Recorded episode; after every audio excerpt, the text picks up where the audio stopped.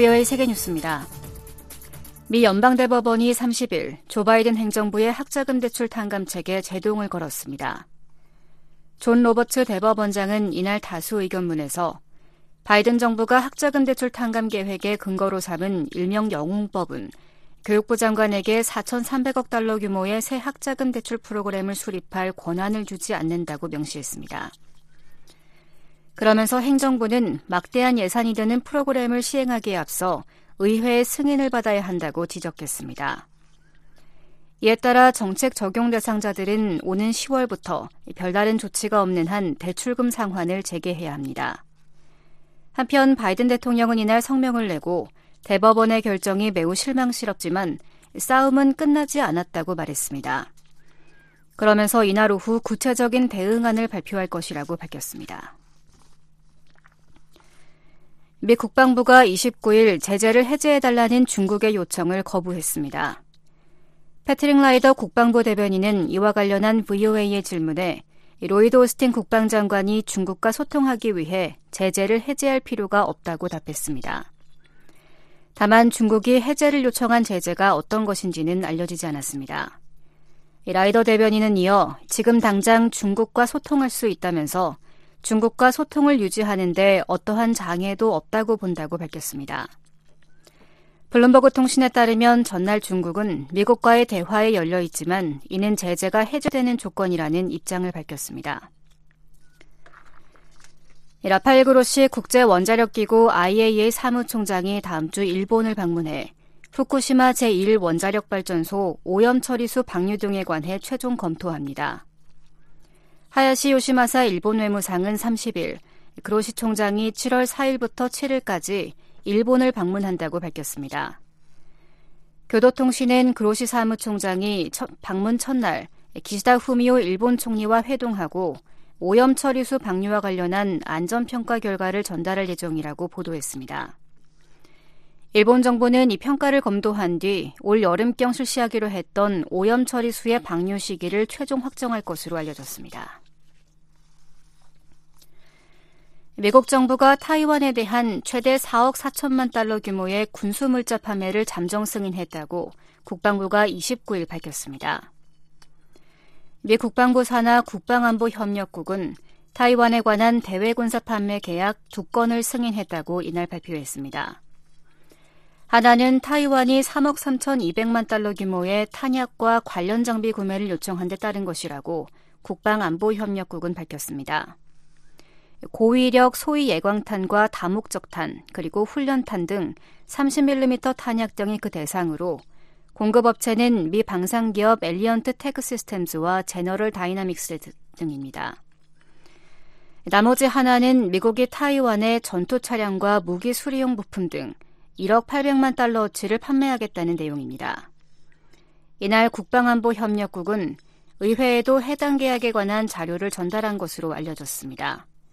미국의 무기 판매 절차는 국방부와 방위산업체가 수입국과 협상을 체결하고 이후 국무부와 의회 승인을 거쳐 마무리됩니다. 토니 블링컨 미국 국무장관이 29일 베트남 공산당 고위 외교관리와 만나 양국 간 포괄적 파트너십 강화 방안 등을 논의했습니다. 블링컨 장관은 이날 미국 워싱턴 DC에서 레호종 베트남 공산당 대외관계위원장과 회동했다고 매튜 밀러 국무부 대변인이 보도자료를 통해 밝혔습니다. 양측은 미국과 베트남이 10년간 지속된 포괄적 파트너십을 더욱 강화하는 방안에 대해 논의했으며 동남아시아 국가연합 아세안의 중요성을 강조하면서 아세안이 역내 중심 역할을 하고 있다는 데 의견을 같이 했습니다. 이 밖에 기후변화와 인권 존중, 번영을 위한 인도태평양 경제 프레임워크를 통한 경제 파트너십 강화와 올해 미국이 주최하는 아시아 태평양 경제 협력체 정상회의와 관련한 협력 강화를 다짐했습니다. 북대서양조약기구 나토가 옌스 스톨텐베르그 나토 사무총장의 임기를 1년 추가 연장하기로 잠정 합의했습니다. 복수의 나토 소식통에 따르면 31개 나토 회원국들은 올 10월 끝날 예정이던 스톨텐베르그 사무총장 임기를 연장하기로 합의했습니다. 세계뉴스였습니다.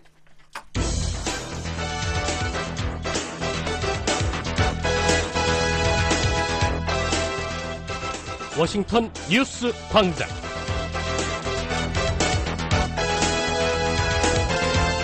여러분 안녕하십니까? 7월 1일 토요일 아침 워싱턴 뉴스 광장입니다. 진행의 박동정입니다. 이 시간 주요 소식입니다. 한국의 새 통일부 장관 후보자는 통일부 역할이 변해야 한다며 북한 인권을 보편적 관점에서 접근해야 한다고 말했습니다. 북한의 납치 문제를 논의하는 유엔 화상 회의에서 미국은 북한의 모든 납북자들을 송환해야 한다고 촉구했습니다. 핵탑재가 가능한 미국의 오하이오급 잠수함이 머지않아 한국에 기항할 것이라고 미 국방부 대변인이 밝혔습니다. 오늘 북한은 대체로 맑겠습니다. 함경 북부 구름 많이 끼겠고 늦은 오후부터 밤사이 가끔 비 내리겠습니다. 아침 최저 기온은 10도에서 22도, 낮 최고 기온은 23도에서 34도가 되겠습니다. 바다의 물결은 동해 북부는 0.5에서 1.5m, 서해 북부는 0.5m로 일겠습니다. 첫 소식입니다. 한국의 김영호 새 통일부 장관 후보자는 북한 인권 문제를 대북 정책의 주요 의제로 삼아야 한다며 통일부의 역할 변화가 필요하다는 입장을 밝혔습니다. 윤석열 대통령은 대북 강경파로 꼽히는 김 후보자 지명을 통해 대화를 거부하고 도발을 계속하고 있는 북한에 대한 압박을 강화하겠다는 의지를 보였다는 분석입니다. 서울에서 김만용 기자가 보도합니다. 윤석열 한국 대통령이 29일 새 통일부 장관 후보자로 지명한 김영호 후보자는 통일부가 앞으로 원칙이 있는 대단히 가치 지향적인 방향으로 정책을 추진해 나가야 한다고 밝혔습니다. 김 후보자는 30일 장관 인사청문회 준비 사무실이 마련된 서울 남북회담본부에서 기자들을 만나 통일부의 역할은 변화가 있어야 한다며 이같이 말했습니다. 김 후보자는 정책의 연속성이 확실히 중요하다면서도 변화된 상황에선 남북 간 합의라든지 이런 것들을 선별적으로 고려해 나가는 것이 필요하다고 언급했습니다. 그러면서 2018년 9.19 남북 군사 합의에 대해 앞으로 북한이 9.19 군사 분야 합의서를 충실하게 지켜나가지 못한다면 또 고강도 도발을 한다면 정부도 나름의 입장을 정해야 하지 않을까 생각한다고 말했습니다. 김 후보자는 북한 인권 문제에 한국 정부가 소극적이었다고 지적하면서 북핵 문제와 인권 문제, 또 북한이 호응한다면 경제 협력 문제를 삼위일체로 묶어 논의하는 한반도형 헬싱키 프로세스를 적극 고려해야 한다고 밝혔습니다. 헬싱키 프로세스는 1975년 미국과 옛 소련, 유럽 각국 등 35개국이 핀란드 헬싱키에서 상호 주권 존중, 전쟁 방지, 인권 보호를 골자로 체결한 협약으로 냉전기간 동서방의 대화 무대가 됐습니다. 김 후보자는 과거 자신의 김정은 정권 타도와 흡수 통일론에 해당하는 일체제 통일 주장이 지금도 변함없느냐 는 질문에 통일의 시나리오에 대해선 다양한 것을 고려해야 한다고 말했습니다. 그는 흡수 통일론이 북한에 어떤 변화가 왔을 때를 말하는 것이라며 강압적인 흡수 통일이라는 것은 대한민국이 추진하지 않으며 평화 통일을 지향한다고 밝혔습니다. 성신여대 정치외교학과 교수인 김 후보자는 북한 체제를 강하게 비판해온 대북 강경파로 꼽히는 인물입니다. 김 후보자는 그동안 자신의 유튜브 채널과 보수 매체 기고문을 통해 북핵 문제 해결은 북한 전체주의 체제 파괴에 의해서만 가능하다거나 김정은 정권이 타도돼야 통일의 길이 열린다는 등의 주장을 펼쳤습니다.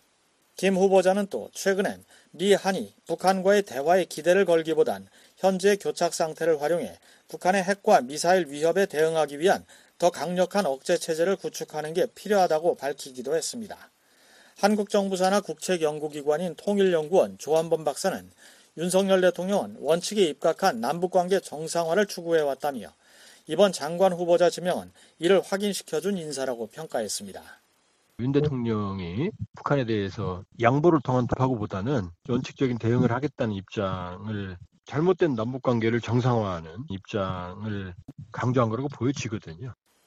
김 후보자는 앞서 29일 지명 발표 직후 앞으로 원칙을 갖고 북핵 문제를 이행하고 남북 관계를 개선하기 위한 기반을 구축하는데 최선의 노력을 다하겠다고 말했습니다.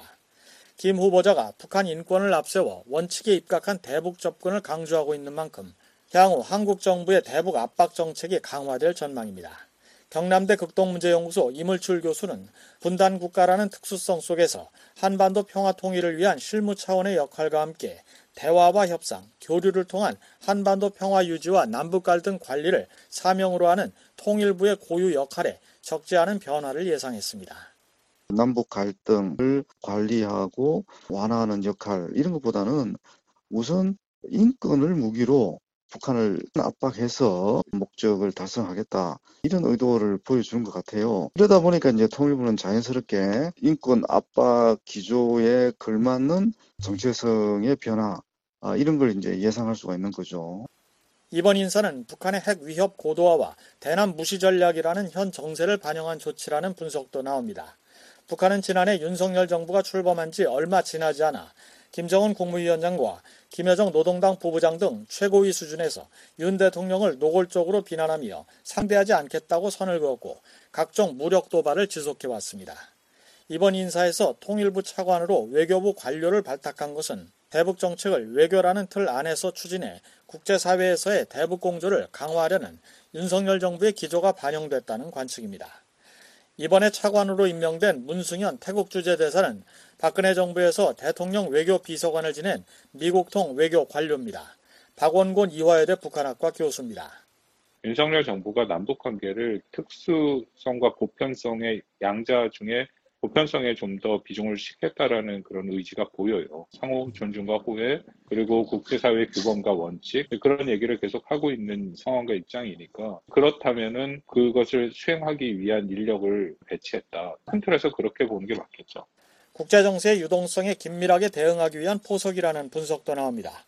김 후보자는 이명박 정부 시절 외교부 인권대사 그리고 대통령 통일비서관을 지냈습니다. 특히 통일비서관을 맡는 동안 현 국가안보실 1차장인 김태효 당시 청와대 대외전략비서관과 호흡을 맞춘 바 있습니다. 숙명여대 글로벌 서비스 학부 김진무 교수는 김 후보자와 김 차장과의 인연을 지적하면서 미중 간 갈등 완화 조짐 등에 따른 한반도 정세의 유동성에 대비해 대통령실과 통일부 간 협력 체계가 강화될 수 있을 것으로 내다봤습니다. 국가안보실과 통일부가 대북 정책에 있어서 협력을 강화하는 그런 체제를 만들어갈 수 있다고 저는 생각합니다. 어떤 상황이 오든지 팀워크 플레이 강화가 중요하다고 인식했기 때문에 김영호 교수가 통일부 장관에 발탁됐을 것 같아요. 김 후보자는 국회 인사청문회를 거쳐야 장관에 공식 임명됩니다. 서울에서 VOA 뉴스 김환영입니다. 유엔에서 북한에 의한 납치 문제를 논의하는 화상회의가 열렸습니다. 미국은 북한의 납북자들을 모두 송환해야 한다고 촉구했고 한국과 일본 등은 이 사안을 유엔 안보리에서 공개적으로 다뤄야 한다고 강조했습니다. 박형주 기자가 보도합니다. 린다 토머스 그린필드 유엔 주재 미국 대사는 29일 납치 문제를 주제로 열린 유엔 화상 심포지엄에서 납북자 문제 해결을 위한 북한의 행동을 촉구했습니다. We appeal to Pyongyang to bring peace to these families and allow all victims to return home. 우리는 북한 정부에 모든 피해자들이 집으로 돌아갈 수 있도록 허용하고 그들의 가족들에게 평화를 가져다 줄 것을 호소한다는 것입니다. 그러면서 이를 위해 먼저 북한은 모든 납치된 사람들과 불법 구금된 이들에 대한 완전한 정보를 즉각 공개해야 한다고 강조했습니다. 토머스 그린필드 대사는 이어 미국은 북한의 인권 침해에 대한 인식을 지속적으로 제고할 것이라고 밝혔습니다. 북한이 조직적이고 광범위하며 심각한 인권 유린에 관여하고 있으며 이러한 인권 유린이 국제 평화와 안보에 대한 위협에 직접적으로 자금을 제공한다는 명백한 증거가 있다는 것입니다. Across the board, the United States will continue to raise awareness of the DPRK's human rights violations. 그러면서 우리는 함께 그들에게 책임을 물어야 한다고 강조했습니다. 또한 미국은 자국민들이 북한의 강제 실종과 미송한 전쟁 포로의 희생자가 된 일본과 한국 등 모든 나라들을 강력히 지지한다며 우리는 이러한 심각한 불의가 해결될 때까지 쉬지 않을 것이라고 말했습니다. 아울러 오늘 자신들의 이야기를 공유해 준 가족들에게 깊은 감사를 드린다며 이들의 이야기는 산산조각난 가족, 헤어진 형제자매, 부모 없이 자라야 했던 아이들과 같은 비탄의 사연들이라고 말했습니다. Stories of immense heartbreak, families shattered, siblings separated, children forced to grow up without their parents. 그러면서 이 상황이 오랫동안 해결되지 않아 피해자의 일부 가족은 세상을 떠났으며 다른 고령의 희생자들도 사랑하는 가족을 다시는 볼 수 없을지도 모른다면서 문제 해결이 시급하다는 점을 토머스 그린필드 대사는 강조했습니다. 이번 행사는 미국과 한국, 일본, 호주, 유럽연합이 공동 주관했습니다. 이시칸의 기미로 주유엔 일본 대사는 안보리가 공개 브리핑을 통해 북한의 인권 상황을 공식적으로 다룰 때가 됐다고 강조했습니다. That it is time for the Security Council to formally address the human rights situation in the DPRK. 안보리가 납치 문제를 포함한 북한의 인권 침해와 유린, 그리고 이것이 국제 평화와 안보에 미치는 영향에 대해 심의해야 한다는 것입니다. 그러면서 이런 조치가 국제사회의 공동 의지를 강화하고 납치 문제 해결을 위한 추진력을 더욱 강화할 것이라고 이시칸의 대사는 말했습니다.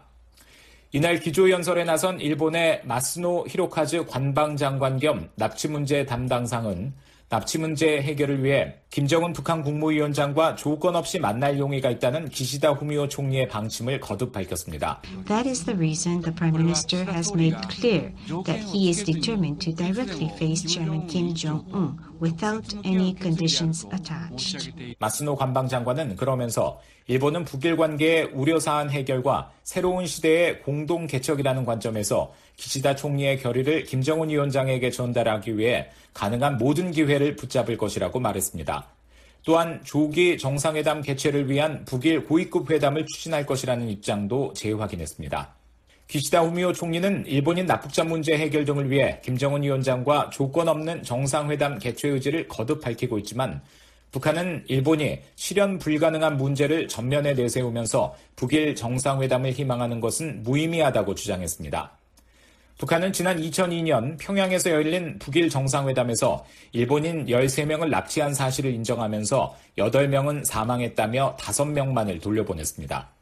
하지만 일본 정부는 납치 피해자가 적어도 17명이며 북한 정권이 사망했다고 주장한 8명에 관해서도 설명이 매우 미흡하다며 북한 당국에 해명을 요구해왔습니다. 황중국 주유엔 한국 대사는 납치 문제의 시급성과 수년에 걸친 공동의 노력에도 불구하고 유감스럽게도 이 문제에 대한 의미 있는 진전은 거의 없다고 지적했습니다. Regrettably, despite its urgency and our collective efforts over several decades now, We have seen little meaningful progress on these issues. 특히 북한은 이 문제에 대한 논의조차 일관되게 거부한 채 자국 영토에 남북자가 없다는 거짓 주장을 하고 있다고 비판했습니다. 이어 한국이 북한의 일부 인권 침해를 반인도 범죄로 규정한 유엔 북한인권조사위원회 보고서 발간 10주년이 되는 2024년 안보리에서 활동한다고 언급하며 이사국으로서 한국은 북한 인권 문제를 안보리에서 집중적으로 논의하기 위한 노력을 배가할 것이라고 밝혔습니다. 또한 북한의 납치 강제 실종의 최대 피해자가 한국인들이라고 황 대사는 말했습니다. 지난 3월 공개된 북한 유엔 인권 특별보고관의 보고서에는 한국인 전시 납북자가 10만 명, 미송환 국군포로 5만 명, 전후 납치 실종자 516명이라고 명시했습니다. 미치 파이필드 주유엔 호주 대사는 호주는 북한에 의한 납치와 외국인 강제 실종 문제에 즉각적인 해결을 촉구해왔지만 아무런 변화가 없는 데 대해 매우 우려한다면서 북한 정부가 납치 문제를 즉시 해결하고 자국민의 인권과 안위를 우선할 것을 촉구한다고 말했습니다. 올로프 스코그 주유엔 유럽연합 EU 대사도 우리는 문제 해결에 진전이 있을 때까지 유엔 결의안 등 가능한 모든 수단을 동원해 이 문제의 시급성을 강조할 것이라고 말했습니다. 또한 인권 존중은 평화와 안보를 구축하는 데 필수적 요소라면서 그런 만큼 안보리는 영내 평화와 안보에 미치는 영향을 고려해 북한의 인권 상황을 다뤄야 한다고 촉구했습니다. 납북 피해자 가족들은 가족들의 조속한 귀환을 호소했습니다. 1977년 북한 공작원에 의해 납치된 요코타 메구미 씨의 남동생이자 일본인 납북 피해자 가족회 대표인 요코타 다쿠야 씨는 누나가 실종된 지 46년이 흘렀다며 북한의 인질로 잡혀 있는 이들은 지금 이 순간에도 제발 우리를 구출해 주세요라고 호소하고 있을 것이라고 말했습니다. 46 years have passed since then. My sister Megumi. 요코타 메구미는 중학생이던 1977년 11월 15일 일본 니가타현 니가타시에서 하교 도중 북한 공작원에 의해 납치됐습니다. 북한 측은 이후 메구미가 1994년 4월 스스로 목숨을 끊었다며 유골을 반환했지만 일본 정부의 DNA 감정 결과 메구미의 유골이 아닌 것으로 밝혀졌습니다. 메구미의 남동생 타쿠야 씨는 실종자 가족들이 북한 측에 요구하는 유일한 결과는 납북자 전원을 동시에 즉각 송환하는 것이라며 단계적 해결이나 부분적 해법은 받아들일 수 없으며 무의미하다고 호소했습니다. 이날 토론자로 나선 콜린 제임스 크룩스 주한 영국 대사는 일본이 조건 없이 북한과의 대화의 문을 계속 열어두는 것이 옳으며 이는 다른 나라들의 입장과도 잘 일치한다고 말했습니다. 북한은 일본인 납치 문제가 완전히 해결됐다는 주장을 되풀이하고 있습니다. 지난 29일에도 외무성 일본연구소 리병덕 연구원의 입장을 통해 일본 사람들이 말하는 납치 문제에 대해 말한다면 우리의 아량과 성의 있는 노력에 의해 이미 되돌릴 수 없이 최종적으로 완전 무결하게 해결됐다고 주장했습니다. VOA 뉴스 박형주입니다. 일본인 납치 문제가 완전히 종결된 사안이라는 북한의 주장에 대해 유엔은 북한 정부의 진상 규명과 피해자 송환을 촉구했습니다. 유럽연합은 피해자와 가족들의 고령화를 지적하며 문제 해결의 시급성을 강조했습니다. 안소영 기자가 보도합니다. 안토니오 구테스 유엔 사무총장은 북한 당국에 모든 납북자의 즉각적인 송환을 촉구하고 있다고 유엔이 밝혔습니다. 유엔 사무총장 대변인실은 29일 일본이 납치 문제는 완전히 해결됐다는 북한의 전날 주장에 대한 BOA의 논평 요청에 이같이 답했습니다. 이와 함께 구테우스 사무총장은 한국과 일본 등의 국가에서 납치된 이들의 생사를 비롯해 모든 억류 실종자의 행방과 소재를 피해 가족들이 납득할 수 있도록 규명할 것을 북한 정부에 권고해왔다는 점도 언급했습니다. 이어 이산가족 상봉, 국제 납치와 강제 실종 등의 문제가 최우선으로 해결돼야 한다며 이는 평화를 위한 신뢰 구축 조치가 될 수 있다고 유엔 측은 강조했습니다. 유럽연합 이후는 29일 BOA의 관련 논평 요청에 납치 피해자와 그 가족들이 고령화함에 따라 문제 해결이 더욱 시급하다고 강조했습니다. 그러면서 이유는 북한의 인권 상황이 잊혀진 위기가 되는 것을 허용하지 않을 것이라고 밝혔습니다. 이어 북한은 유엔 인권 기재들과의 관여를 거부하고 있다고 지적하고 인권에 대한 존중과 많은 사람들이 직면한 인도주의 상황도 악화하고 있다는 징후도 이어지고 있다고 덧붙였습니다. 아울러 이유는 유엔 총회와 유엔 인권이사회에서 북한 인권 결의안 작성국으로서 납북자 문제를 시급히 해결하고 이산 가족 상봉을 재개할 필요성을 공유하고 있다고 강조했습니다. 북한 외무성 일본 연구소는 29일 열린 북한 납치 문제에 대한 온라인 유엔 심포지엄 행사에 앞서 일본이 납북자 문제는 최종적으로 완전 무결하게 해결됐다고 주장했습니다. 또한 일본이 납북자 문제 해결 등을 위한 조건 없는 북일 정상회담을 제안한 것을 두고는 실현 불가능한 문제를 전면에 내세우면서 북일 정상회담을 희망하는 것은 무의미하다고 비난했습니다. 현재 일본 정부가 파악하고 있는 납북 일본인 피해자는 17명입니다. 하지만 북한은 일본인 납치 피해자는 13명뿐이며 이 중 8명은 사망했다며 5명만을 송환했습니다. BOA 뉴스 안소영입니다. 전영희 한국 외교부 평화 외교 기획단장은 30일 한반도 클럽에 소속된 호주, 덴마크, 스페인, 포르투갈, 멕시코, 과테말라, 유럽연합 등 주한 대사들과 조찬 만남을 갖고 한반도 정세와 북한 인권 문제 등을 논의했다고 외교부가 밝혔습니다. 한반도 클럽은 북한과 외교 관계를 맺고 있으며 한국 주재 대사가 북한 주재 대사를 겸하는 20개 주한 공간과 외교부 간 협의체입니다. 외교부에 따르면 전 단장은 북한이 이른 시일 내 제시도를 예고한 북한의 위성 명목 장거리 탄도미사일 발사에 우려를 표하고 북한이 핵과 미사일 역량 고도화에 한정된 자본을 소진해 북한 주민의 인권과 인도적 상황이 악화하고 있다고 지적했습니다. 또 올해 유엔 북한 인권 조사위원회 설립 10주년과 세계 인권 선언 75주년을 맞아 국제사회가 북한 인권 문제에 관심을 제고할 필요가 있다고 강조했습니다. 참석자들은 북한이 긴 고립을 끝내고 국제기구들의 평양 복귀를 허용하는 등 주민의 인권과 인도적 상황 개선을 위해 노력하는 것이 중요하다는 데 인식을 같이 했습니다.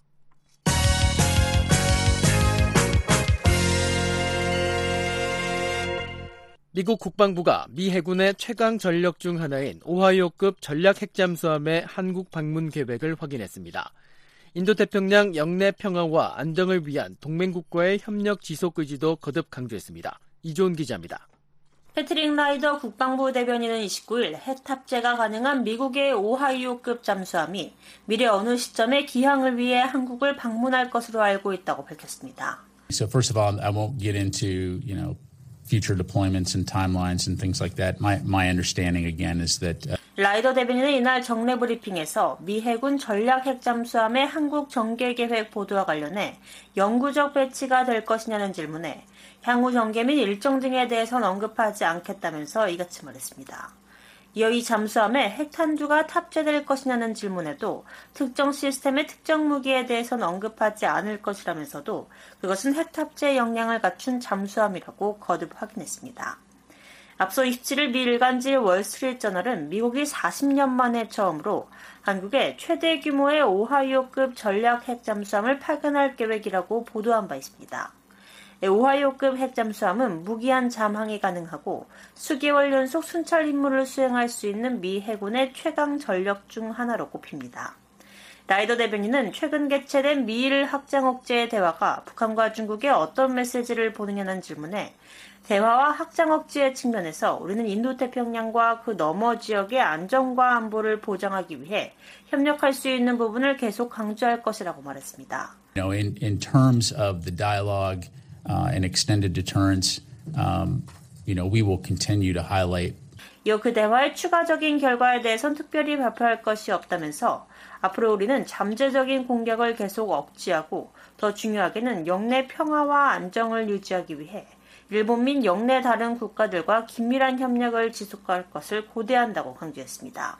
지난 25일 한국전쟁 발발 73주년을 맞은 데 대해선 국방부의 관점에서 우리는 영내 평화와 안정, 안보를 보장하기 위해 한국민 영내 파트너들과 협력하는 데 계속 전념하고 있다며 그것이 우리가 계속할 일이라고 말했습니다.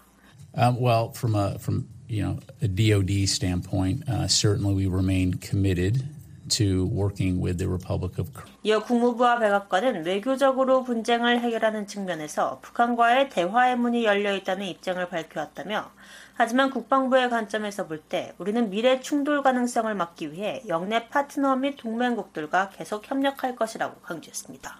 VUA 뉴스 이존입니다. 미군의 핵심 전략 자산 중 하나인 B-52H 폭격기가 최근 일본 항공자위대와 연합훈련을 실시했습니다. 이 훈련이 미일 동맹의 억지력과 대응 역량을 강화하기 위한 것이라고 일본 군 당국은 밝혔습니다. 자세한 소식입니다. 미국 공군의 B-52H 장거리 전략 폭격기와 일본 항공자위대 전투기가 28일 일본에서 연합공중훈련을 실시했습니다. 일본 항공자위대는 29일 보도자료를 통해 이 같은 훈련 소식을 전하며 이번 훈련은 미일 양자 대응 역량을 강화하고 전술적 기술을 향상하는 등 미일 동맹의 억지력과 대응력 증진 차원이었다고 설명했습니다. 이번 훈련은 일본 오키나와 공역에서 진행됐습니다. 미군의 B-52H 폭격기 두 대를 포함해 F-35 외의 스텔스 전투기 4대, KC-135 공중구비기 1대, 그리고 일본 항공자위대 소속 F-15 전투기 4대 등이 참여했습니다. 일본 항공자위대는 이번 훈련이 미일 양자 대응 능력을 강화하고 전술적 능력을 향상하기 위한 것이었다고 강조했습니다. 앞서 미 공군은 지난 14일 노스다코타주 공군기지 소속 B-52H 폭격기 4대와 병력 200여 명을 폭격기 기동부대 임무 수행을 위해 괌 앤더슨 공군기지에 전개했습니다.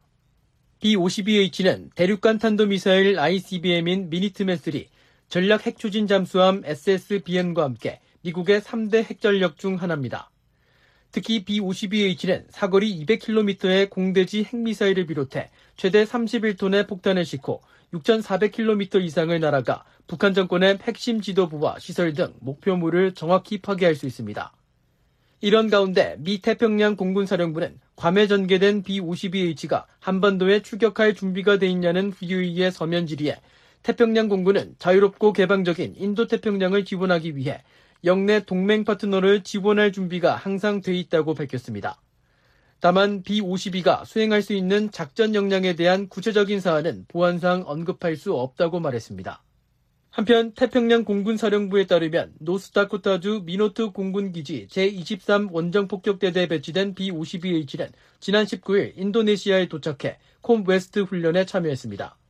콥 웨스트 훈련은 6월 12일부터 23일까지 인도네시아 페칸바루 지역 로에스민 누르야딘 공군기지에서 진행됐습니다. 미군의 전략 폭격기인 B-52H가 동남아시아 국가인 인도네시아에 전개된 것은 이번이 처음입니다. VOA 뉴스 박동정입니다. 미국 하원에서 미국, 한국, 일본, 타이완 간의 방위 정보 공유를 확대하기 위한 방안이 추진되고 있습니다.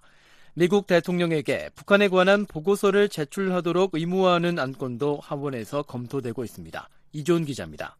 미 하원 군사위원회를 통과한 2024 회계연도 국방수권 법안에 대한 수정안으로 미국, 한국, 일본, 타이완 간 방위정보 공유의 중요성을 강조하는 안건이 올려졌습니다. 29일 하원 세칙위원회에 따르면 공화당의 마이크 롤러 하원 의원은 최근 이런 내용의 수정안을 제출했습니다. 수정안은 인도태평양 지역에서 미국과 우리의 동맹 및 파트너 국가들의 이익을 위협하는 중국과 북한의 악의적인 활동을 파악하고 이에 대응하기 위해선 미국과 한국, 일본, 타이완 간의 방위 정보 공유가 매우 중요하다는 것이 의회 인식이라고 밝혔습니다. 그러면서 국방장관이 법안 발효 180일 이내에 의회 국방 및 정보 관련 위원회에 관련 보고서를 제출할 것을 지시했습니다. 보고서에는 인도태평양 지역에서 중국 및 북한의 활동과 관련해 미국, 한국, 일본, 타이완 사이의 현재 방위 정보 공유와 이들 나라들 간 공조를 지원하고 개선하기 위해 국방부 및 다른 연방 부처가 취한 노력에 관한 평가를 담도록 했습니다. 또한 미국, 한국, 일본, 타이완 간의 기존 방위 정보 공유 역량과 노력을 더 확대하기 위한 전략을 보고서에 포함해야 한다고 명시했습니다. 이와 별도로 공화당의 미셸 스틸 하원 의원은 북한 관련 특정 사안에 대해 대통령의 연례 보고서 제출을 요구하는 내용의 수정안을 제출했습니다. 수정안은 북한이 연루된 무기 밀매를 차단하기 위한 해외 국가들의 관련 규정 준수 현황과 북한을 오가는 화물을 의도적으로 검사하지 않는 등 북한 불법 활적 관련 유엔 안보리 결의를 준수하지 않은 해외 항구나 공항 운영자에 관한 정보 등을 보고서에 담도록 했습니다. 아울러 북한과 이란 간 협력도 보고서에 자세히 기술할 것을 요구했습니다. 수정안은 또 대통령이 미국의 사이버 안보를 훼손하는 북한의 활동에 책임이 있는 자들을 파악해 이들이 구체적으로 어떤 활동에 관여했는지 등을 기술한 보고서를 2년에 한 번씩 의회에 제출할 것을 지시했습니다. 미 정보 당국은 특히 북한의 암호화폐 탈취를 국가안보에 대한 위협으로 규정한 바 있습니다. 에브릴 헤인스 미 국가정보국장은 지난달 초 상원 군사위 청문회에서 북한의 암호화폐 탈취와 관련해 이는 기본적으로 북한이 관여했을 수 있는 핵 프로그램 자금을 조달할 뿐 아니라 중요한 네트워크에 사이버 위협을 가한다는 점에서 우리는 이를 국가안보 위협으로 간주한다고 밝혔습니다. It's not just the funding of essentially nuclear programs that the uh, DPRK may have involved. 한편 2024 회계연도 세출 법안에 대한 의회 내 심의가 한창 진행 중인 가운데 중국을 겨냥했지만 북한도 해당 적국 중 한 곳으로 명시된 조항이 포함된 세출 법안들이 나오고 있습니다.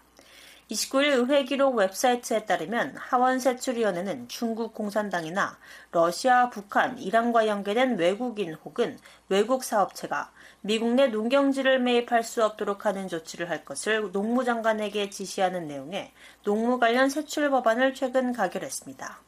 또 하원 세출위가 의결한 입법부처 세출 법안에는 중국, 이란, 북한 혹은 러시아가 소유하거나 이들 나라의 지원을 받는 업체가 생산, 제조, 조립한 정보 시스템과 연계된 위험 등 사이버 간첩 해밍의 위험에 대한 미 정부 당국의 평가가 이뤄지기 전까지는 중국 기업인 화웨이 혹은 GT가 생산한 통신 장비 구매에 예산이 쓰이지 못하도록 하는 조항이 포함됐습니다. VUA 뉴스 이존입니다. 미국 재무부가 북한과의 금융거래에 대한 주의를 당부하는 통지문을 발표했습니다. 북한을 돈 세탁과 테러 자금 관련 고위험 국가로 유지한 국제기구 결정의 후속 조치입니다. 함지아 기자가 보도합니다. 미국 재무부가 돈 세탁 등 불법 금융 거래와 관련해 북한 등을 고위험 국가로 유지하기로 한 국제자금 세탁 방지 기구의 최근 결정을 미 금융기관에 통보했습니다. 재무부 산하 금융범죄 단속반은 29일 보도자료에서 미국 금융기관들은 의무사항과 위험에 기반한 정책과 절차, 관행을 검토할 때 국제자금세탁방지기구의 입장을 고려해야 한다고 말했습니다. 특히 최근 국제자금세탁방지기구가 북한과 이란을 고위험 국가로 지목한 사실을 상기시키면서 금융기관들은 북한 혹은 이란의 금융기관들을 위해 직간접적인 계좌 개설이나 유지를 제한하고 금지하도록 한 미국의 광범위한 조치를 준수해야 한다고 강조했습니다. 이어 북한과 이란에 대해선 현행 미국 제재와 금융범죄 단속반의 규정이 이들 나라 계좌의 개설과 유지 등을 금지하고 있다고 재확인했습니다. 앞서 국제자금세탁방지기구는 21일부터 23일까지 열린 총회 결과 발표문을 통해 북한과 이란에 대해 돈 세탁과 테러 자금 방지 노력과 관련한 위험 등급에서 최고 수준인 대응 조치를 필요로 하는 고위험 국가를 유지한다고 밝혔습니다. 다만 이 기구는 신종 코로나 바이러스 사태를 고려해 2020년 2월 고위험 국가 목록에 있는 나라들에 대한 검토 절차를 일시 중지했다면서 북한 등에 대한 이번 등급 부여가 2020년 결정에 따른 것이라고 명시했습니다. 그러면서 이날 발표가 이란과 북한의 돈 세탁과 테러 자금 방지 체제의 최신 상황을 반드시 반영하는 건 아니지만 대응 조치를 필요로 하는 고위험 국가 조치는 여전히 유효하다고 덧붙였습니다. 국제자금 세탁방지기구는 지난 2011년 주의 조치국이던 북한을 고위험 국가로 상향 조정한 뒤 12년째 이를 유지하고 있습니다. 이 기구는 지난 2020년 2월 발표한 성명에서 북한이 자금 세탁과 테러 자금 조달 방지와 관련된 심각한 결함을 해소하지 못한 데 대해 여전히 우려하고 있다며 북한의 즉각적이고 의미 있는 방식으로 이 결함들을 해소할 것을 촉구한다고 강조했습니다. 또 대량 살상 무기 확산과 자금 조달과 관련한 북한의 불법 활동으로 인한 위협에 대해 심각히 우려하고 있다고 지적했습니다. 아울러 회원국과 관련 기구들에는 금융기관들이 대북 거래에 특별한 관심을 기울이도록 주의를 당부할 것을 권고하며 특히 각 회원국이 유엔 안보리 결의에 따른 특정 금융 제재를 적용할 것을 촉구했습니다. 국제자금 세탁 방지 기구는 경제협력 개발 기구 산하 기구로 자금 세탁 방지와 테러, WMD 확산 자금 조달 척결을 목표로 창설됐습니다. 비오이 뉴스 함재합니다. 영국의 고위 관리가 종교 자유의 중요성을 거론하며 이를 북한의 인권 전략의 핵심이라고 강조했습니다. 북한의 영구적인 변화와 개선도 촉구했습니다. 김영권 기자가 보도합니다. 영국의 엠마리 트레벨리언 인도태평양 담당 국무상이 북한의 인권 상황이 끔찍하다는 것을 잘 알고 있다면서 종교자유 밖에 우려를 나타냈습니다. 트레벨리언 국무상은 이달 초 앤드류 로진델 하원 의원이 북한 내 일가족이 성경을 소지했다는 이유로 아이까지 총신형을 선고받고 수용소로 보내졌다는 언론 보도와 관련해 영국 외무부가 어떤 평가를 하는지를 묻는 서면 질에 대한 답변을 통해 이같이 답했습니다. 그러면서 모든 사람을 위한 종교 또는 신념의 자유에 대한 권리는 영국 외무부의 정책 우선순위이자 북한 인권 전략의 핵심 요소라고 강조했습니다. 이어 우리는 영국과 파트너들이 북한의 끔찍한 인권 기록을 강조한 올해 3월 17일 유엔 아리아 포럼 공개 회의를 포함해 유엔에서 그리고 북한 당국에 이 문제를 정기적으로 제기하고 있다고 설명했습니다. 아울러 영국은 2023년 4월 4일 유엔 인권이사회에서 합의로 채택된 북한 인권 결의안을 공동 후원했다고 밝혔습니다. 트레벨리안 국무상은 우리는 북한이 엘리자베스 알몬 유엔 북한인권 특별보고관과 건설적으로 협력하고 북한 주민들을 위한 영구적인 변화와 개선을 가져올 것을 촉구한다고 밝혔습니다.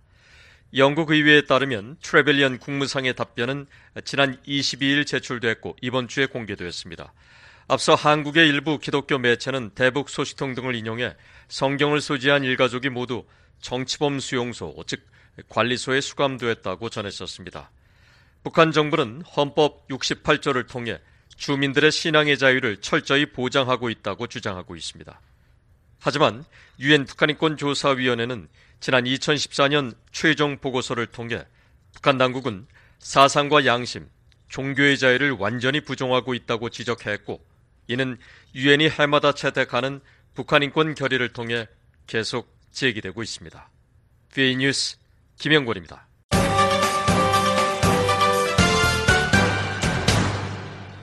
한국과 일본의 경제 수장이 만나 북한의 무기 개발을 위한 불법 금융 활동 문제를 논의했습니다. 최근 한일 관계 개선으로 조성된 대북 협력이 경제 분야로도 이어지는 모습입니다. 조상진 기자가 보도합니다. 추경호 한국경제부총리 겸 기획재정부 장관과 스즈키 슈니치 일본 재무상이 29일 일본 도쿄에서 만나 금융 분야에서 북한이 제기하는 위협에 대해 논의했습니다. 양측은 이날 회담 뒤 발표한 공동 보도문을 통해 두 장관은 북한이 대륙간 탄도미사일 ICBM을 포함한 전례 없는 수의 탄도미사일을 발사하고 핵 프로그램을 발전할 수 있게 하는 대량 살상무기 확산 및 확산 금융과 관련된 북한의 불법 활동이 제기하는 위협에 대한 심각한 우려를 공유했다고 전했습니다. 이어 두 장관은 확산 금융 차단 분야에서 협력을 더욱 증진하기로 합의했다면서 양국 정부는 영내 확산 금융의 위험 완화를 위한 논의를 시작할 것이라고 강조했습니다. 확산 금융은 핵과 미사일 등 대량 살상 무기의 개발과 생산 행위를 지원하는 금융 활동을 말합니다. 유엔 안보리와 국제 자금 세탁 방지 기구 등은 확산 금융 관련 북한의 불법 활동을 지적해 왔습니다. 한일 양측은 이와 함께 러시아와 북한에 대한 제재 이행 문제 등도 논의했다고 한국 정부는 밝혔습니다. 추경호 한국경제부총리는 이날 회담 모두 발언에서 한일 양국의 발전을 위해 경제당국 간 협력 방안을 지속적으로 논의할 것이라고 밝혔습니다. 세계 경제와 영내 경제와 관련한 주요 현안에 있어서 양국 사이의 공감대를 확대하고 이를 바탕으로 금융 세제 협력, 제3국 공동 진출, 공급망, 리스크 대응 등 분야에서 양국이 연대 협업할 과제를 도출하고 스즈키 슌이치 재무상도 이날 회담 뒤 기자회견에서 양국이 다양한 분야에서 협력을 강화해 나갈 것이라고 소개하고 특히 러시아의 우크라이나 침략 전쟁과 북한의 미사일 발사를 강력히 규탄했다고 강조했습니다. 한일 재무장관이 회담한 것은 지난 2016년 8월 이후 7년 만입니다. 두 나라는 내년에 한국에서 한일 재무장관 회의를 개최하기로 합의했습니다. BOA 뉴스 조상진입니다. 북한 관리들이 조직적으로 고문을 자행하고도 아무런 처벌도 받지 않는다고 국제인권단체가 비판했습니다. 북한의 고문 근절을 위해 최고 지도자가 나서야 한다는 점도 강조했습니다. 김영건 기자가 보도합니다. 조 바이든 미국 대통령이 최근 북한의 고문 실태를 비판한 가운데 세계 100여 개국 인권 상황을 감시하는 국제인권단체가 북한에서 자행되는 고문의 심각성을 경고했습니다. 휴먼라이츠 워치의 필 로버트슨 아시아 담당 부국장은 29일 교회에 보낸 공식 성명에서 북한 당국이 형벌 체계의 다양한 단위와 기관 전반에서 조직적으로 수감자들에게 고문을 가하고 있다면서 당국자들이 이런 행위에 대해 어떤 책임도 지지 않는다고 비판했습니다. 로버트슨 부국장은 실제로 몇 년 전 북중 국경에서 근무했던 북한 보위부 고위 간부가 이 단체와의 인터뷰에서 중국에서 송환된 모든 탈북민을 고문한다며 그 이유는 그것이 그 사람이 나라 밖에 있는 동안 무엇을 했는지 알아낼 수 있는 유일한 방법이기 때문이라고 말했다고 전했습니다. 이어 이러한 무책임한 관료주의적 태도는 북한의 고문 사용을 예외 없이 금지하는 국제인권법을 절대적으로 무시하고 있음을 드러내는 것이라고 지적했습니다. 로버트슨 부국장은 북한의 고문 근절을 위해선 최고 지도자가 나서야 한다고 강조했습니다. 김정은은 모든 단위에서 고문 사용을 종식시키겠다는 정책적 결단을 내리고 이를 이행하기 위한 조치를 마련해야 한다는 것입니다. 로버트슨 부국장은 북한 정부 최고 지도자의 명확한 지시만이 북한 전역에 퍼져 있는 고문 불처벌 문화에 침투할 수 있을 것이기 때문이라며 이같이 말했습니다. 조 바이든 대통령은 앞서 26일 세계 고문 피해자 지원의 날을 맞아 발표한 성명에서 북한은 정치범 수용소, 즉 관리소를 포함해 여성을 상대로 한 성폭력과 강제 낙태, 강제 불임과 같은 고문 등 기타 형태의 정부에 의한 잔인하고 비인도적이며 비열한 징벌에 대한 믿을 만한 보도들이 광범위하게 퍼져 있다고 지적했었습니다. 그러면서 북한 등 전 세계가 모든 형태의 고문을 근절해야 한다고 촉구했습니다. 북한 당국은 국내 구금 시설에서 고문이나 학대 행위가 발생한다는 사실을 계속 부인하고 있습니다. 유엔 북한인권 조사위원회는 2014년 최종 보고서에서 고문 사용은 북한 내 신문 과정에서 고질적으로 일어나는 행태라며 이는 반인도적 범죄 유형 가운데 하나라고 지적했었습니다. 한국통일부도 올해 처음 발간한 2023 북한인권 보고서에서 북한이 구타 행위 방지법을 제정하는 등 일부 법제도를 정비하고 있지만 신문 과정에서 구타, 고정자세 유지 등 다양한 고문이 자행되고 있다고 밝힌 바 있습니다. V뉴스 김영권입니다. 뉴질랜드인들이 북한을 아시아 지역에서 가장 위협적인 국가 중 하나로 평가했습니다. 반면 한국은 안보와 문화, 경제 등 다양한 분야에서 뉴질랜드의 가장 가까운 국가 중 하나로 조사됐습니다. 조상진 기자가 보도합니다. 뉴질랜드인들이 북한의 최근 핵개발 움직임과 이딴 탄도미사일 위협에 대해 매우 우려하고 있는 것으로 나타났습니다. 뉴질랜드의 비영리 단체인 아시아 뉴질랜드 재단이 최근 발표한 아시아에 대한 뉴질랜드인 인식조사 보고서에 따르면 북한은 러시아와 함께 가장 위협적인 국가로 꼽혔습니다. 지난해 11월 한 달 동안 15세 이상 뉴질랜드인 2,323명을 대상으로 설문조사한 결과 북한은 조사 대상자의 69%가 위협적인 국가라고 답해 72%를 기록한 러시아 다음으로 뉴질랜드의 안보에 부정적인 영향을 미칠 수 있는 나라로 인식되는 것으로 나타났습니다. 특히 북한의 이 같은 수치는 지난 2021년 같은 조사보다 5%포인트 증가한 것으로 보고서는 북한이 계속 탄도미사일을 발사한 것이 영향을 끼쳤을 것으로 분석했습니다. 또한 북한은 뉴질랜드의 우방국은 어떤 나라라고 생각하느냐는 질문에 9%를 기록해 전 세계 조사 대상 국가들 중 러시아 다음으로 호감도가 낮은 것으로 조사됐습니다. 북한은 앞서 지난 2021년 조사에서는 뉴질랜드의 가장 위협적인 국가로 꼽힌 바 있습니다. 한편 이번 조사에서 뉴질랜드인들의 80%는 아시아 국가들과의 관계를 더욱 발전시키는 것이 중요하다고 여기는 것으로 나타났습니다. 특히 중국과 일본, 싱가폴, 인도, 한국, 말레이시아 등의 아시아 국가들을 뉴질랜드의 미래 가장 중요한 국가로 인식하고 있는 것으로 조사됐습니다. 특히 한국은 해당 질문의 48%를 기록해 중국, 일본, 싱가포르, 인도에 이어 가장 중요한 상위 5개 나라로 꼽혔습니다. 또한 한국은 일본, 싱가포르와 함께 뉴질랜드에 가장 가까운 영내 우방국 중 하나로 인식됐으며 호감도에서 54%를 기록해 지난 2021년 조사보다 5%포인트 상승한 것으로 나타났습니다. 아울러 한국은 뉴질랜드의 국방과 안보 분야에 있어서도 일본, 싱가포르와 함께 가장 중요한 파트너 국가로 평가됐습니다. 보고서는 이번 조사 결과는 뉴질랜드인들이 인도 태평양과 아시아 지역의 일원으로서 뉴질랜드가 아시아 국가들과 더 가까워져야 할 필요성을 더욱 느끼고 있음을 보여준다고 밝혔습니다. 반면 아시아 지역 일부 국가들의 정치, 안보, 환경적인 문제가 뉴질랜드의 미래에 부정적인 영향을 미칠 가능성에 대해서도 우려를 표하고 있음을 시사한다고 지적했습니다. 아시아 뉴질랜드 재단은 뉴질랜드와 아시아 간 관계 강화와 이해 증진을 목적으로 설립된 비영리 단체로 지난 1994년 뉴질랜드 정부와 민간 기업들이 공동으로 설립했으며 지난 2019년부터 2년마다 뉴질랜드인들의 아시아에 대한 인식조사 보고서를 발표하고 있습니다. BOA 뉴스 조상진입니다.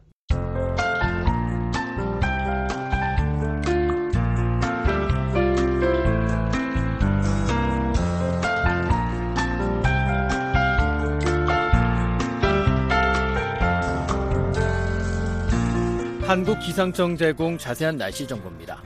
오늘 북한은 대체로 맑겠습니다. 함경 북부 구름 많이 끼겠고 늦은 오후부터 밤사이 가끔 비 내리겠습니다. 아침 최저 기온은 10도에서 22도, 낮 최고 기온은 23도에서 34도가 되겠습니다. 바다의 물결은 동해 북부는 0.5에서 1.5m, 서해 북부는 0.5m로 일겠습니다. 이어서 지역별 날씨 전해드립니다. 먼저 평안남북도 오전 오후 맑겠습니다. 평양의 아침 최저 기온은 21도, 낮 최고 기온 32도 예상됩니다. 신의주는 아침 21도, 낮 29도, 구성 아침 19도, 낮 31도 기온 분포 보이겠습니다. 자강도는 오전 오후 맑겠습니다. 중광 아침 최저 기온은 17도, 낮 최고 기온 32도, 강계 아침 19도, 낮 34도, 희천 아침 20도, 낮 32도 예상됩니다. 황해도는 오전 오후 맑겠습니다.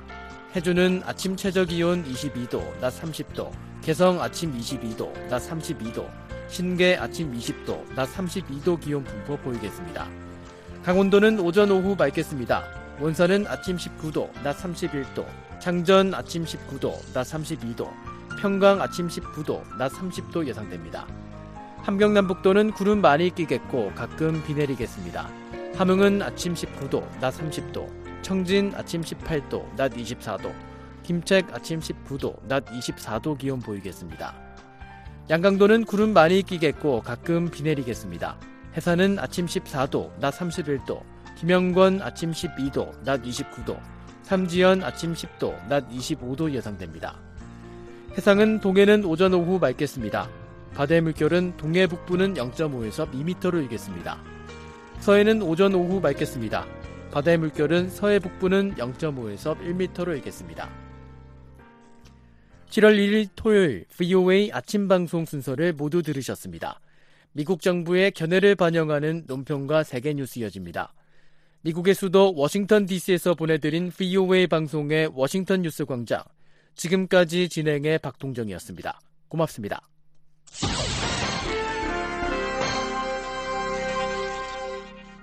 미국 정부의 견해를 반영하는 논평입니다. 치열한 경쟁은 치열한 외교를 필요로 한다는 믿음에 따라 토니 블링컨 미 국무장관은 중화인민공화국 지도자들을 만나기 위해 6월 16일 베이징을 방문했습니다.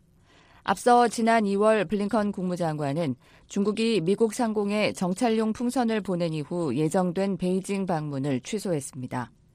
대니얼 크리튼브링크 국무부 동아태 차관보는 기자들과의 전화 브리핑에서 직접 회담을 다른 것으로 대체할 수 없으며 미국은 우리의 국익 필요에 따라 경쟁국들과 대화하고 또 협력하는데 많은 경험을 가지고 있다고 말했습니다.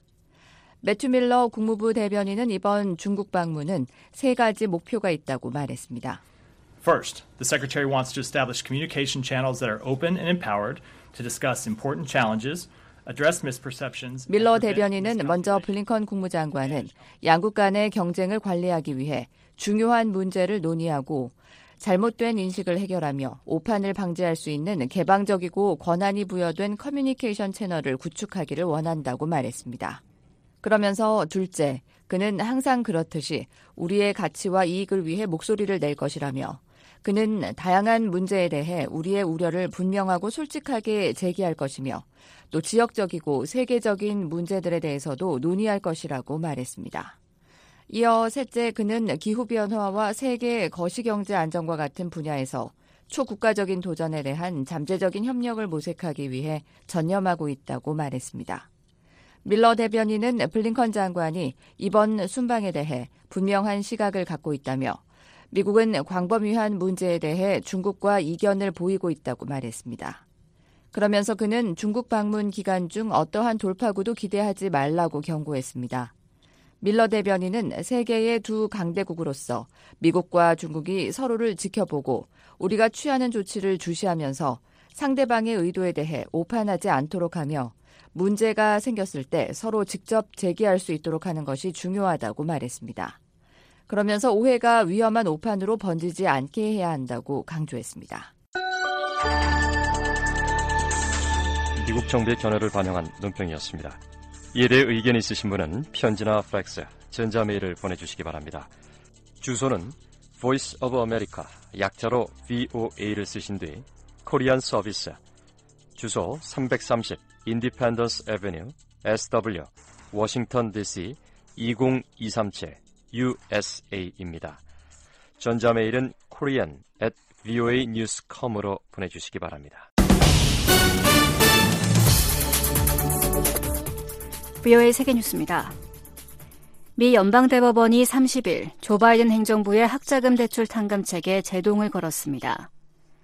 존 로버츠 대법원장은 이날 다수 의견문에서 바이든 정부가 학자금 대출 탕감 계획의 근거로 삼은 일명 영웅법은 교육부 장관에게 4,300억 달러 규모의 새 학자금 대출 프로그램을 수립할 권한을 주지 않는다고 명시했습니다. 그러면서 행정부는 막대한 예산이 드는 프로그램, 프로그램을 시행하기에 앞서 의회의 승인을 받아야 한다고 지적했습니다. 이에 따라 정책 적용 대상자들은 오는 10월부터 별다른 조치가 없는 한 대출금 상환을 재개해야 합니다. 한편 바이든 대통령은 이날 성명을 내고 대법원의 결정이 매우 실망스럽지만 싸움은 끝나지 않았다고 말했습니다. 그러면서 이날 오후 구체적인 대응안을 발표할 것이라고 밝혔습니다. 미 국방부가 29일 제재를 해제해달라는 중국의 요청을 거부했습니다. 패트릭 라이더 국방부 대변인은 이와 관련한 VOA의 질문에 로이드 오스틴 국방장관이 중국과 소통하기 위해 제재를 해제할 필요가 없다고 답했습니다. 다만 중국이 해제를 요청한 제재가 어떤 것인지는 알려지지 않았습니다.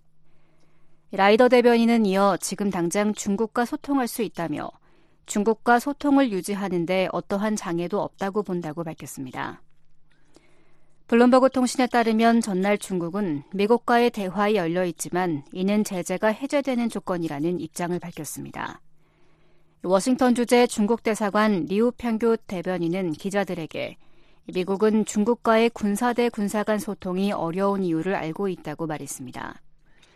이어 어떤 교류 이전에 그런 장애물들이 제거돼야 한다며 그 후에 양국 간 협력이 있을 수 있다고 밝혔습니다.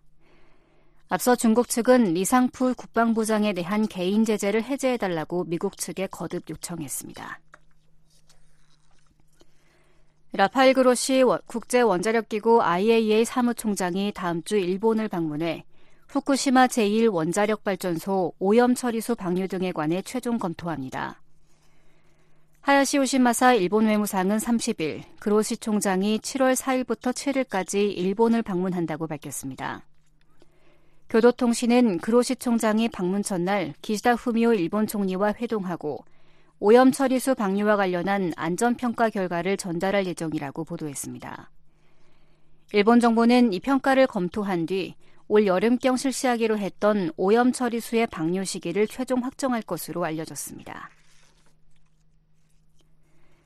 미국 정부가 타이완에 대한 최대 4억 4천만 달러 규모 군수물자 판매를 잠정 승인했다고 국방부가 29일 밝혔습니다. 미 국방부 산하 국방안보협력국은 타이완에 관한 대외 군사 판매 계약 두 건을 승인했다고 이날 발표했습니다. 하나는 타이완이 3억 3,200만 달러 규모의 탄약과 관련 장비 구매를 요청한 데 따른 것이라고 국방안보협력국은 밝혔습니다.